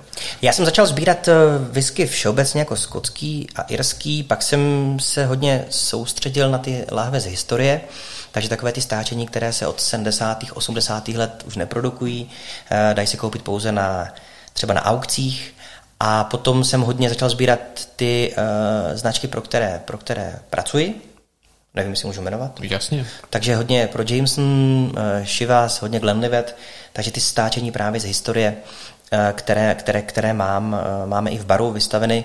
Já vždycky říkám, že v baru vlastně místo těch obrázků my tam máme takovou tekutou dekoraci, takže samozřejmě se na to pěkně kouká, když máme nějaké degustace naživo, tak je, je hrozně fajn tam sedět mezi těmi lahvemi a pěkně se, pěkně se o tom, o tom povídá. To je vlastně hrozně výhoda, když máš tu normální negustaci, že vlastně vidíš, eh, máš tu zpětnou vazbu, máš tu interakci mezi, mezi tebou a mezi těmi hosty, že vidíš, že si jim ta whisky chutná nebo ne, hodně se ptají. Ten online je hrozně fajn. Já to mám hrozně rád, že aspoň něco je takový teďka ten kontakt, ale nevidíš tam tu zpětnou vazbu. Eh, že snažíme se jako hodně s těmi lidmi komunikovat i přes, jako ten, přes tu kameru, že jak jim to chutná, eh, jaký na to mají názor, ale prostě není to ono. Když to máš degustaci pro 20 lidí a vidíš, vidíš ty lidi, jak, jak, jaký mají zájem, jak je to hrozně baví, že ten večer, tak je to něco jiného a už se na to se na to těšíme. No určitě ten osobní zážitek je nejvíc, to, to souhlasím. Uh, myslím, že i ti samotní degustátoři by si to užili víc, kdyby uh, mohli být jako vlastně nějaká skupinka takhle naživo uh, přímo u vás a tam si to, tam si to vychutnávat. Takže uh, souhlas. A ty si už zmiňoval, že v současné době tady ty alternativní investice, když to tak nazveme, zažívají docela velký boom, čímž se dostáváme k tomu, že whisky je nejenom skvělým společníkem na večer, ale může to být taky velice zajímavou investicí. Tak mě by zajímalo, jak, jaké jsou vlastně teďka ty trendy v poslední době, co se týká investičního alkoholu? Uh, poslední době ty whisky docela hodně jako stouply na, na ceně. I vlastně ty firmy, které ty whisky vyrábí, tak jsou si vědomi toho, že mm, ta whisky má docela velký boom. Takže dnes už i ty vstupy, jak jsem říkal, že ten 50-letý Glenlivet stál nějakých 575 tisíc, takže už dneska ty, ty vstupy jsou docela velké. Ty lidi, kteří začali sbírat 10 let zpátky, tak to zhodnocení mají úžasný. 500% na lahvi to ti prostě neudělá jako ani zlato, ani platina. A hlavně whisky má tu výhodu, že když si rozhodneš si tu svoji investici večer užít, tak, eh, tak to se zlatem asi jako moc neuděláš, ale to whisky Zas pak si třeba řekneš, že propil jsem půl milionu, no ale tak no. Aspoň, aspoň máš jako hezký zážitek, že jo? jo, tak pak ráno, no. takže dneska samozřejmě ty trendy, ty palírny jsou si toho vědomi, takže vydávají tady tyhle ty krásné 50 leté nebo různé edice, já jsem teďka vlastně prodával, to byl set deseti lahví od Royal Salut v takové krásné truhle, každá ta lahev byla speciálně zabalená, ale těch 10 lahví stálo 1,6 milionu. Takže tady ta Age Collection bylo jí vlastně 20 na světě, z toho vlastně jedna se prodala i v České republice. Takže ty firmy opravdu to umí krásně dneska prodat. Máš k tomu nějakou karafu nebo nějaký dekanter, Eh, ručně foukaný, zabroušený, vypadá to velice pěkně, nebo to máš spojeno s nějakým, s nějakým zážitkem. Takže samozřejmě ano, eh, ty lahve jsou, jsou nádherný, ale už dneska stojí daleko víc peněz, takže si člověk musí připravit dneska sáhnout hluboko do peněženky. Dá se sbírat, kde je ta hranice, kde je ta hranice mezi sběratelstvím a mezi investičním alkoholem. Nejde to úplně přesně říct. Já třeba beru ty investiční lahve tak od těch 100 000 korun vejš do těch 100 tisíc si myslím, že to jsou spíše takové ty sběratelské, které úplně nemusí až tak nějak extrémně růst, ale také mohou. To není, samozřejmě nikdo nemá ten recept. Teď by to každý věděl, tak každý z nás je milionář. Jo? Hmm. Takže může se stát, že některá palírna buď zkrachuje, nebo skončí, nebo změní třeba tu svoji produktovou řadu a potom ty stáčení eh, můžou hodně, hodně jako stoupnout na hodnotě. Já třeba hodně dražím takové ty staré lahve z 80. let, a když nějakou takovou doma jako najdete v baru, tak ideální je to samozřejmě vypít, že jo? vždycky se má pít. A nebo ne, nebo mě zavolat a já eh, přijedu a rád tu láhev od vás koupím. Ale ne, samozřejmě všechny láhve, které jsou, já nevím, z 80. 90. let, mají takový jako strmý růst. Záleží vždycky od značky, eh, záleží o tom, jestli třeba se ještě to stáčení produkuje. Takže je tam spousta různých, eh, různých faktorů, které, které to vlastně tu cenu ovlivňují. Teď jsem se právě chtěl zeptat na to, no, a podle čeho se posuzuje ta hodnota lahve a jaké jsou vlastně ty základní atributy. Tak předpokládám to stáří, to je asi taková základní věc. Stáří prestiž té značky, pak se musíš koukat, jestli třeba ta palírna eh, hodlá investovat v budoucnu do svého rozvoje, nebo když to je nějaká mladší palírna, kdo za ní stojí, jestli je to nějaké whisky jméno, nějaký známý destilatér nebo nějaká známá firma. Takže je to dneska, je to prostě biznis, no, je to prostě fakt jako odvětví, kde, kde člověk musí každý den studovat uh, různé právě skupiny, různé, různé novinky. Uh, já mám uložených uh, x, x prostě stránek, které každý den jako sjíždím, co vlastně ty palírny připravují, co se chystá a je to dneska opravdu jako fakt profi segment. No. A tak to musí zabrat asi docela i hodně času, předpokládám, protože já mám taky pár stránek, ne teda z whisky, ale sám vím, že když se do toho potom ponořím, tak ty hodiny jako letí, takže mm. asi, že, zabere ti to hodně času. Je to tak, tak no, je to tak, člověk fakt jako opravdu tím, eh, tím stráví spoustu, spoustu času. To je zase hrozně fajn, když třeba začneš jako kdyby sbírat ty lahve, tak eh, se potom dozvíš spoustu věcí o té palírně, že není to prostě anonymní alkohol, ale pak si něco zjišťuješ o té palírně ve Skotsku, v Irsku, jakou měla historii, jakou má produkci. Takže tohle, to, je, to je fajn prostě na tom, na tom sběratelství, že člověk se takhle dozví spoustu, spoustu informací a potom už právě vzniká taková jako další, říkám, subkultura těch lidí, kteří, kteří si, si vyměňují ty informace eh, nebo si ty láhve třeba nějak eh, přeprodávají, kupují, protože dneska, když si koupíš lahev, tak většinou je jedna nebo dvě na zákazníka. Takže já jsem vždycky říkal, jako dvě lahve si koupit, jednu jako na vypití, jednu na výměnu. Uh, ideální tři. No. Jednu do sbírky, uh, jednu na vypití a jednu na výměnu. No. Takže dneska bohužel ale jsou většinou nějaké alokace, že prostě dostaneš se k jedné lahvi nebo maximálně ke dvou, takže je to těžší a těžší. No. No a prozradíš mi, kolik jsi utratil za nejdražší láhev, kterou si koupil? Ty jo, no, je to hodně. Já většinou jako doma to moc jako neříkám, aby mi paní jako potom jako nenařekla. Uh, no, jako jsou, hele, jsou, jsou jako eh, hodně investiční láhve, který má člověk jako na, na biznis, ale já spíš se snažím i do toho baru vlastně dokupovat neustále lahve, takže uh, náš nápojový lístek nikdy nebude aktuální, protože se snažíme tak třeba týdně koupit minimálně jednu, dvě lahve, Některé ty lahve zase třeba se přestanou vyrábět, takže, takže je to takový jako neustálý koloběh, ale máme i v baru hodně, hodně drahé lahve, které jsou už možná někdy i třeba jako investiční, ale máme je tam otevřeny, takže vlastně v baru vyzkoušíš nějaké stáčení z roku 72, 71, máme tam ročník 1951, takže máme tam opravdu jako hodně, hodně pěkné staré, staré kousky. Mm-hmm. No, pěkně diplomaticky si mi utekl z té odpovědi. A tak aspoň se zeptám minimálně tady na ty lahve, o kterých si teďka mluvil, tak to už je předpokládám v řádu 100 tisíců ano, asi, že? Ano, ano, mm. to už jsou 100 tisíce. Jasně. No a e, pokud by se někdo o tyto investice do alkoholu zajímal, tak e, co bys mu třeba poradil do začátku? Jak, jak začít? Já bych mu poradil hodně studovat. Hodně studovat. Ideální kombinace je, pokud e, ta whisky chutná tomu člověkovi, tak eh, do toho jít. Pokud ti nechutná ta whisky a máš to čistě jenom jako na biznis, tak úplně to není to ideální. Člověk se úplně do toho jako nedostane, může, ale je fajn věc, když ti ta whisky chutná a když potom člověk nějak tak se posunuje, koupí si dražší a dražší láhve, potom někdy třeba si vyzkoušíš tu láhev prodat, z toho, co vyděláš, tak si koupíš jako další nějaký, nějaký láhve. A to je takový ten jako přirozený koloběh. Ale pokud někdo se vždycky dočte někde v časopisech, že whisky vydělává a položí ti otázku, koupím lahev, kolik bude mít hodnotu za dva roky. Tak já říkám, nevím. Kdyby to každý věděl, tak samozřejmě jsme všichni milionáři. Takže nejde přesně jako kdyby určit, jaká ta hodnota bude. Můžeme predikovat, můžeme vidět ten vývoj těch lahví. Já si platím různé nástroje, různé srovnavače na whisky, kde vidím, jako, jaký jsou výsledky z aukcí. Vidím, jaký, jak se ty lahve pohybují. Ale nejsem schopný přesně určit, jak ta láhev se bude vyvíjet. Je tam, jak jsme se bavili, více faktorů. Může to být eh, palírna, ty lidské zdroje, ale může to být i u nějaké palírny, kolik těch hlaví vydá.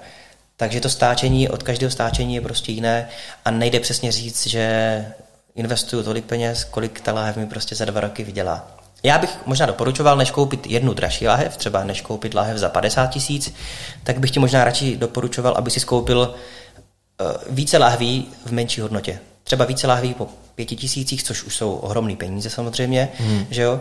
A, a třeba sledovat, jak ta láhev se vyvíjí.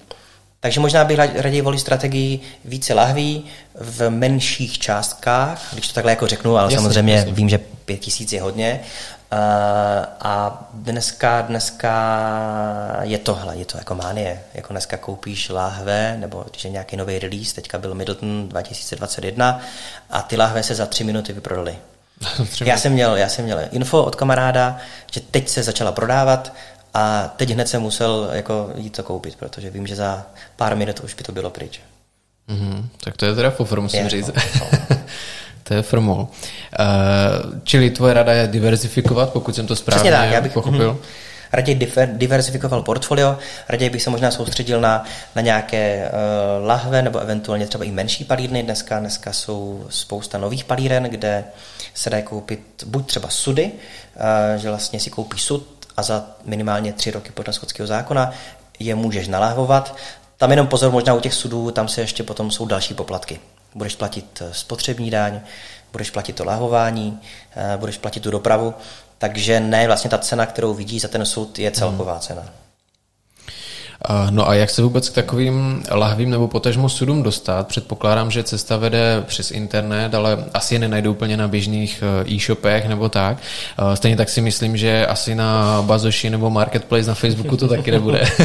tak eh, kudy, kudy k ním? No vlastně, že Facebook teďka zakazuje prodej alkoholu, takže to je taky jako docela riziko. Uh... Úplně běžně u těch velkých hráčů taky se k těm sudům nedostaneš, takže buď přes nějaké kontakty, přes nějaké třeba ambasadory nebo přes nějaké uh, známé um, obchodní zastoupení. Pokud má člověk kontakt, tak se může dostat k nějakému sudu. U těch nových palíren, když ta palírna vlastně uh, začíná uh, svoji činnost, tak tři roky musí čekat na, na whisky. Takže ty palírny potřebují cash flow, takže právě z toho důvodu vydávají buď gin, anebo také vydávají právě tady tyhle ty investiční sudy, kde vlastně tým zaplatíš dopředu a oni z toho jako kdyby financují že jo, ten svůj, tu svoji dobu, eh, během které čekají na to, než se jim nazraje ta jejich whisky. Uh, úplně bych asi nedoporučoval nějaké broukry. Některé, někteří broukři samozřejmě si k tomu přiřadí svoji, svoji marži, takže samozřejmě to není úplně až tak výhodné. Uh, ideální je prostě studovat. Studovat, podívat se na ty různé facebookové skupiny, na ty různé, mm, máme třeba ten investiční alkohol, kde je spousta informací, kde ti už zkušenější kolegové někdy poradí, jak se k těm lahvím dostat nebo jak se k těm sudům dostat a máš tam i, i docela jako takovou tu edukativní stránku věci, že tam hodně nahráváme nějaké, nějaké soubory s nějakýma informacemi o, o sudech, o, o palírnách, o nějakém tématu. Takže asi jako hodně studovat. Nedá se přesně, jak jsi to říkal, jako najet, hele, koupím sud a že ti to jako vyjede. Úplně jako tak jednoduché to není. A nebo to může být, ale tam samozřejmě ta firma, která ti to zprostředkuje, tak si za to nechá samozřejmě zaplatit.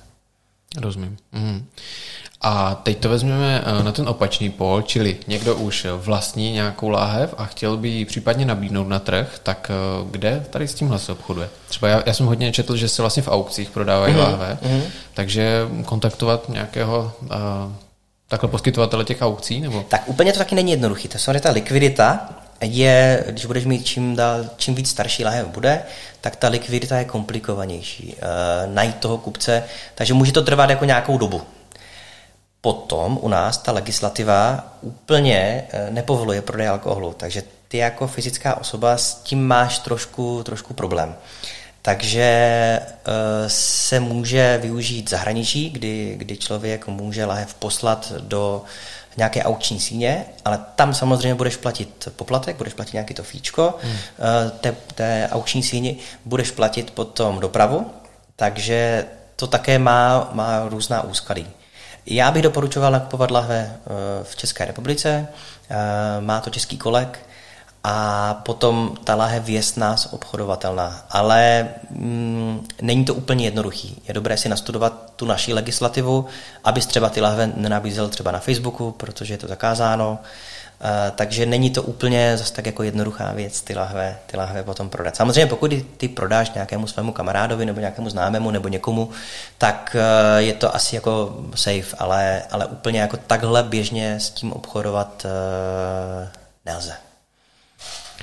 A je třeba něco, na co by si člověk měl dát jako pozor? Existuje třeba něco jako padělky? Dát si bacha na fejky, no určitě. Eh, když eh, budeš nakupovat od eh, neověřených zdrojů, tak se ti může stát, že koupíš nějaký pěkný čaj barvený, ale ne whisky.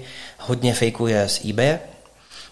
Na eBay, když je nějaká limitka, tak když vyrazí ta limitka na trh, tak ti nabízejí, já nevím, třeba 30 euro za prázdnou lahev a za karton tak je potom jasný, co se, co se s těma kartonama a s těma lahvema děje. Mm. My máme takovou politiku v baru, že když eh, ty lahve prázdné eh, dopijeme, tak eh, ty lahve hm, vyhazujeme. Když je to nějaký kamarád, tak mu je dáme, ale hm, mohli bychom s nimi obchodovat, mohli bychom někomu prodat nějaké takové ty starší, mm. zejména ty stáčení, ale v životě to neděláme, protože samozřejmě pak člověk asi ví, co se s těma lahvema děje. Takže dávat si pozor určitě, kde nakupujete, nakupovat u ověřených zdrojů, ověřených e-shopů a když budete kupovat nějakou hodně starou lehev, nějakou 20, 30, 40 letou whisky, tak uh, i si pečlivě vybrat ten aukční dům, podívat se pořádně na tu lahev. Většina těch kvalitních aukčních domů vlastně ručí za autenticitu toho produktu. Že ti vlastně ručí za to, že opravdu je to ta daná whisky. Protože když to řeknu takhle, tak třeba 20 let zpátky, když jsi vlastně vzal takovou tu cínovou tu agrafu, tak tam normálně šla vydělat. Takže potom už bylo jednoduché jenom tam jako něco nalít. Takže hmm. tam eh, ty starší stáčení člověk musí skutečně pečlivě proskoumat tu etiketu, podívat se na tu kapsuli, jestli se nějak neprotáčí nebo není poničená. Dneska už ty nové stáčení mají uh, kvalitní ten packaging. Takže samozřejmě i ty palídny jsou si vědomi toho, že ten, že ten fake uh, může uh, přijít na trh, takže se brání proti tomu, mají to kvalitně zabaleno, to hrdlo, ten korek. Takže skutečně to balení dneska je, je velice, velice precizní. Hmm. No určitě doba jde dopředu, takže věřím, že i co se týká zabezpečení, když to tak nazvu, tak i tyto technologie se vyvíjejí. A mě právě napadlo to, že člověk vlastně nemá jak zkontrolovat, jestli ten obsah je skutečně tím hmm. obsahem, který kupuje, protože pokud nemá v plánu to vypít, tak uh, vlastně pořád jenom vidí tu barvu a že obchoduje vlastně s tou tekutinou, která je v té nádobě. Takže tam je to asi trošku horší a skutečně asi jestli po nějakých etiketách nebo případně asi obrátit se radši na odborníky, protože... Asi na odborníky a proskoumat si veškeré ty informace k té dané lahvi, zjistit, jestli ta lahev má box, když budeš mít nějakou dražší lahev, tak eh, určitě skovat i ten karton, krabici, nebo ty dražší lahve mají nějaké dřevěné boxy. A podle takových jako drobných indicí jde jako zjistit, eh, jestli fakt ta láhev může být fake nebo ne. Mm, byla vlastně ta aféra z toho švýcarského baru Devil's Place, kde ten eh, mladý čínský eh, podnikatel si dal panáka za 10 tisíc eh, dolarů a vlastně podle toho korku, který vlastně, když vyfotili v tom hotelu, tak zjistili, že ten korek neodpovídá tomu stáří mm. a mm, oni vlastně sami ten hotel se starý obětí uh, podvodu, že jim vlastně prodali jako fejkovou lahev. Uh, nebyl to Macallan, byla to nějaká míchaná whisky, která měla stáří nějakých 20 let a vlastně přišli na to, že to není to, co ten klient si koupil, pak z toho hotelu mu jeli vrátit peníze. No. Takže to bylo fér. 10 tisíc dolarů, to je pravda. A no, teď jsi možná trošku nahrál, stalo se to i tobě třeba, že jsi koupil nějaký padělek, nebo že jsi jako napálil? Ne, já si na to dávám pozor. Já když dražím lahve, tak se na ně pečlivě koukám, koukám se na tu etiketu, eh, nakupuju u ověřených zdrojů, a takže se mi tohle to zaplať pámu jako nestalo. Eh, zejména u těch dražších lahví fakt si člověk musí dávat pozor. Eh, podívat se na vlastně na ty conditions, na, podívat se na to, jak ta láhev, jestli má poničenou etiketu, jestli třeba není nějaká od slunce nějaká vybledla. Takže to je jako spousta, spousta věcí, co člověk na to musí jako dbát a koukat se vlastně na to, jak celkově ta láhev vypadá když budeš prodávat lahev bez boxu, tak ta cena je daleko nižší, než když má ten box, když má ten karton, když má mm, nějakou tu dřevěnou krabici. Když je etiketa poničená, tak eh, ta cena také jde rapidně dolů. Takže je tam, je tam spoustu, jako spoustu aspektů. Mm. Uh, super, to musím říct, že bylo plno zajímavých informací. A já bych to teďka trošku odlehčil, zeptám se, jaké ty máš teďka do budoucna vlastně plány, nebo uh, jaká je tvoje vize na nejbližší roky? Já už se hodně těším, až se vrátí ten trh zpátky do normálu. My jsme mm, vlastně poslední dva, tři roky objížděli s programem, který se jmenuje The Blend, takže z anglického slova blend, míchat, kdy jsme vlastně s Šivasem, se značkou, učili ty lidi, o čem vlastně je ta míchaná whisky. Takže ten večer, bylo to i několikrát eh, v Olomouci, v olomouckých barech, eh, kdy vlastně je to degustace pro asi 20 lidí a ty přijdeš, dáš si welcome drink, eh, nějaké drobné, nějaký amusbuš, nějaké zobání, jdeš potom ke stolu, kde máš takovou laboratoř, kde vyzkoušíš tu 12-letou variantu šivasu a pak máš tam několik vzorků z různých regionů, z toho Lowlandu, ze Spaceidu, z té Vysočiny, z Ailey, máš k tomu tu grain whisky, Všechno to vyzkoušíme, hodně to očicháváme a potom na závěr si mícháš tu whisky vlastní a já to s dovolením vždycky vyzkouším, když ta whisky je dobrá, jakože je vždycky skvělá samozřejmě, tak dostaneš potom razítko, že jsi certifikovaným Shivas Master Blenderem. Je to krásný večer, edukativní, kdy tam chodí spoustu i dam. Mm-hmm. A s tím jsme vlastně poslední dva roky objížděli Česko, vlastně všechny uh, hotely, bary, restaurace, kde o to měli zájem tak jsme ty lidi učili vlastně, o čem je ta skotská whisky a to blendování. Takže to bylo hrozně jako pěkná náplň, pracovní náplň, a, takže doufám, že se k ní brzo vrátím a že zase budeme školit a že to bude zpět v normálu. A ještě se zeptám, ty samozřejmě vždycky potom eh, se vracíš zpátky do Olomouce, kde bydlíš, kde je tvůj domov. A jak hodnotíš třeba tady kulturu v rámci eh, města, co se týká právě barů, různých podniků, hospod a tak dále? Tak když to srovnáš, protože hodně cestuješ třeba s jinými městy po Česku, jak, jak jsme na tom jako Olomouc? Já myslím, že po Praze, eh, po Brnu, mm, takže tam víceméně i velikostně se nemůžeme s těmito městy měřit, tak z těch 100 tisícových měst je Olomouc určitě číslo jedna. Řekl bych, že fakt opravdu po Praze, Brnu je hnedka ta barová trojka Olomouc, ale z těch jako 100 tisícových měst je Olomouc, Olomouc číslo jedna, protože ta barová kultura tady skutečně je hodně na dobré úrovni. Máme tady vlastně několik, několik vyhlášených eh, barů, kde člověk eh, si dá dobrý, dobrý kubánský drink, americký drink, koktejly a máme tady fakt eh, ty bary na, na výborné úrovni, takže Olomouc opravdu na té barové scéně má, má docela významné místo v České republice a docela ta gastroscéna tady žije. Samozřejmě díky kvalitním restauracím, které, které také v Olomouci jsou, tak se nám často stává, že ty lidi jedou semka na takový ten prodloužený víkend, eh, dají si, dají si dobré jídlo a potom vyrazí, vyrazí do těch různých specializovaných barů a docela vlastně přes to léto, který teďka bylo že, takový specifický, že to bylo mezi lockdownem, tak musím říct, že i to léto v Olomouci bylo, bylo fantastický.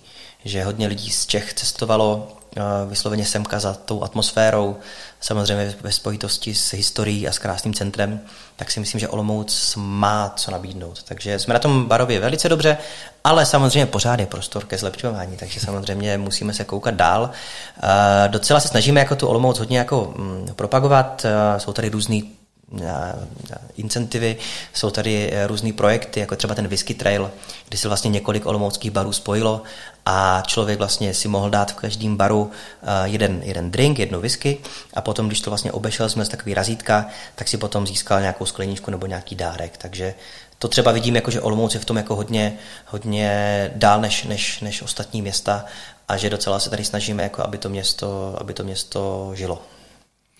Bylo to tak vždycky, že jsme byli, řekněme, v popředí jako Olomouc, nebo je to až třeba doména posledních let? Já přemýšlím, přemýšlím, podle mě to je doménou asi posledních pár let, že tady skutečně z těch, eh, z těch lidí, kteří ty bary provozují, tak jsou to velcí profíci, provozují to několik, několik let, takže máme tady takové ty olomoucké barové legendy, eh, které, které jsou velice známé. A řekl bych, že k tomu se přidali ty mladší, a, takže dneska docela, docela ten výběr uh, je. Že opravdu jako dneska, pokud člověk má rád e, pivní speciály, whisky, rumy, džiny, tak uh, skutečně najdeš v Olomouci vždy to specializované místo, což si myslím, že když to porovnám, jak hodně školím, že po republice, když to porovnám velikostně podobně, města jako jsou Olomouc, tak tohle asi člověče jako nenajdeš úplně v těch městech. V Brně a v Praze ano, ale pouze také někde v určitém, jako v určité části. Takže bych řekl, že, že Olomouc je na tom barově velice, velice dobře. Co mi trošku z gastra hlediska chybí, ať nejsme pořád takový jenom, že jsme jako nejlepší, tak třeba ty bystra. Když to třeba porovnáme s Brnem, tak eh, když se projdeš po centru v Brně, tak tam máš spoustu takových těch malých byster, to zatím ještě v Olomouci jako chybí, tady tohle. A čemu to třeba přičítáš, že tady nejsou bystra? Eh, já nevím, no upřímně si myslím, že možná uh, tomu Olomouckému centru něco málo trošku jako chybí, že máme potenciál daleko větší, ale úplně to centrum Olomoucký nežije. Já jsem to kdysi kritizoval v jednom článku, že bohužel dneska se to přesouvá spíše do nákupních center, eh, ten život, a trošku to centrum mi chybí, aby bylo jako živější. I tím, že tam vlastně mám bar, provozovnu, tak vidím, že to centrum má daleko větší potenciál. Ať už třeba, že jsou tam, by tam mělo být víc akcí různé festivaly gastro by měly být právě podle mě v centru a ne v nákupních centrech. Teď to nemyslím špatně proti nákupákům, ale mm. přece jenom to centrum, ty kulisy, ta historie tam je nádherná, takže já raději půjdu na náměstí na nějaké, třeba ty tvaruškové slavnosti. Ideální příklad. Když to je, tak to město je narvané, je plné, lidi jezdí. Takže víc, víc takových akcí, víc a víc budeme, budeme jenom rádi. No, já ti jenom doplním možná nebo navážu trošku. On je to možná o tom, že uh, ty obchodní galerie třeba právě tyto akce vlastně pořádají sami, mm, kdežto mm. v tom centru by si toho musel někdo ujmout a tak jako třeba ten tvaruškový festival nebo vinné slavnosti a tak dále, tak by to musel někdo vlastně zorganizovat. A... A Takže pak... možná to je ta cesta, jako kdyby, že víc a víc, aby jsme to město zaplnili, přece jenom Olomouc, to centrum má nádherný, že jo. Takže to se jako zhodneme, že budeme, budeme rádi, když, když těch akcí podobného typu bude, bude, bude přibývat. Hmm. No hlavně doufejme, že už se situace zlepší a že už budete moct konečně otevřít. A já možná ti dám ještě prostor pro to, pokud bys mohl, protože věřím, že třeba někteří z kolegů, kteří mají tak nějaké bary nebo hospody, tak koukají, tak jim poslat nějaké poselství nebo nějakou zprávu takhle vzhledem k té situaci, která je. Za mě, eh, tady tyhle ty lidi, který, který podnikají a dál to táhnou, tak jsou ohromní bojovníci a, a strašně moc tady těm eh, lidem fandím, eh, kteří, kteří to nevzdávají. A ta doba byla skutečně těžká a myslím si, že musíme se koukat, co bude a bude, bude určitě líp. A myslím si, že mm, ty zákazníci se vrátí. Eh, vrátí se do kvalitních provozů, vrátí se tam, kde to mají rádi, kde máš tu svoji oblíbenou hospůdku a akorát prostě tady tohle takové to tmavé období musíme musíme překonat. A stejně jako s tou whisky, že Whisky nezlomila prohibice ve Spojených státech uh, a spoustu různých takových těch up and downs v historii, tak stejně tak i ta whisky tady je, tak věřím, že i ty kvalitní gastra tady tohle to zvládnou a budeme dál chodit na to oblíbené pivo, uh, koktejl, whisky. No úplně to vidím, jak o tom mluvíš, takže už se nemůžu dočkat, až, až to bude všechno pryč. No a my jsme si ještě teda pro naše posluchače a diváky připravili na závěr soutěž. Soutěži budeme tedy o tři poukázky, tak jak už bylo řečeno v průběhu rozhovoru ke Zdeňkovi do Blackstaffu tady v Olomouci. Jsou to vlastně vouchery poukázky na privátní degustaci. A co k tomu bude potřeba udělat, tak eh, tentokrát uděláme změnu, budeme soutěžit na našem Instagramu, takže běžte na náš Instagram a my tam vlastně vždycky dáváme takové tři fotky, vždycky v rámci toho hosta, takže pod kteroukoliv z nich napište správnou odpověď eh, na soutěžní otázku, kterou vám eh, řekne náš dnešní host. A, tak teď musíme nějakou vymyslet, ale něco vymyslíme, něco vymyslíme. My jsme se Musí to být otázka, která tady dneska padla, nebo kterou třeba... Nemusí, nemusí. Tak kdybyste, my jsme v Olomouci a my jsme se dneska moc nebavili o české whisky, která má tady velice dlouholetou historii. Tak kdyby jste byli schopni napsat ty dvě značky whisky, které jsou velice známé na Olomoucku. Mm-hmm. Já myslím, že to jde najít. Dneska na internetu to najdete. Dobrá, dobrá, trošku záludná, záludná možná otázka, otázka, ale o to více možná vás to navnadí k tomu, abyste si dohledali správnou odpověď. Takže ještě jednou opakuji, tentokrát na Instagramu soutěžíme, čili Instagram Haná jede a napište nám pod kterýkoliv eh, z těch tří příspěvků tady právě se Zdeňkem eh, správnou odpověď na tuto otázku. A my zase po nějakém čase vylosujeme správného výherce a tomu potom eh, doručíme vouchery buď poštou, anebo samozřejmě osobně, pokud jste někde tady z okolí. Tak a já ještě než na úplný závěr mám pro tebe tak jeden malý dárek, tak jako ty pro uh, naše Posluchače a diváky, tak já mám tady pro tebe takový náš originální eh, mini merch. No, paráda, červený ponožky. Jsou to, jsem... to červeno-bílé, přesně tak ponožky. Eh, je tam vlastně Olomouc, když potom stáhneš tu papírovou stuhu Olomoucké panorama. Tak to je eh, krásný, to je krásný. Takže budu rád, pokud přijmeš takovou malou pozornost i z naší strany. No krásně, takový červeno-bílý eh, fandíš si mě doufám. jasně, jasně, jasně. Ale včera skvělý výkon, takže včera paráda. Ale děkuji moc, krásný, červený ponožky, to je stylovka. Tak, nemáš vůbec za co, bude to taková současně památka na dnešní rozhovor. A to už byl teda úplný závěr, takže mě už nezbývá nic jiného, než ti popřát eh, především hodně zdraví v této době. No a už jsme několikrát zmiňovali hlavně to, aby se podniky už otevřely, abyste znovu přivítali vlastně vaše zákazníky, se kterými to umíte nejlépe a já věřím, že i oni se těší na vás stejně jako vy na ně. Tak já moc děkuji za příjemný uh, pokec u skleničky whisky a samozřejmě se budu moc těšit, uh, až se potkáme někdy v baru. Perfektní. Tak jo, těšíme, uh, těšíme. Loučíme se i s našimi diváky a posluchači. Mějte se krásně, uvidíme se zase za týden s dalším hostem. No a nezapomeňte nás sledovat také na YouTube, Spotify a nebo Apple podcastech. Mějte se krásně, ahoj.